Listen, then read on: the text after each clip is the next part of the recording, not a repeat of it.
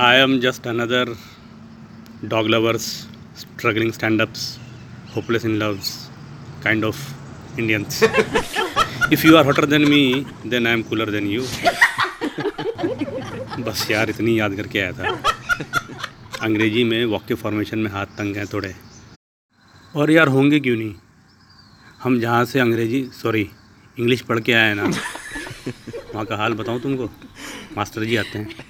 Board पे लिखते हैं प्रेजेंट टेंस क्या लिखते हैं? Present tense simple present tense के वाक्यों में काम का होना या कार्य का करना पाया जाता है। अब बता दे भाई।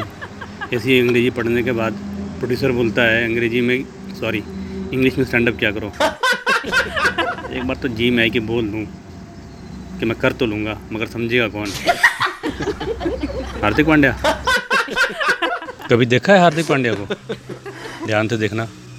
ओ कान में बड़े बड़े दो स्पीकर लगाए रखे हैं। अंग्रेज़ी गाने सुनता रहता है। एक बार उसको खाली ये बोल दे भाई, कौन सा गाना सुन रहा है? चार लाइनें सुना दे बस।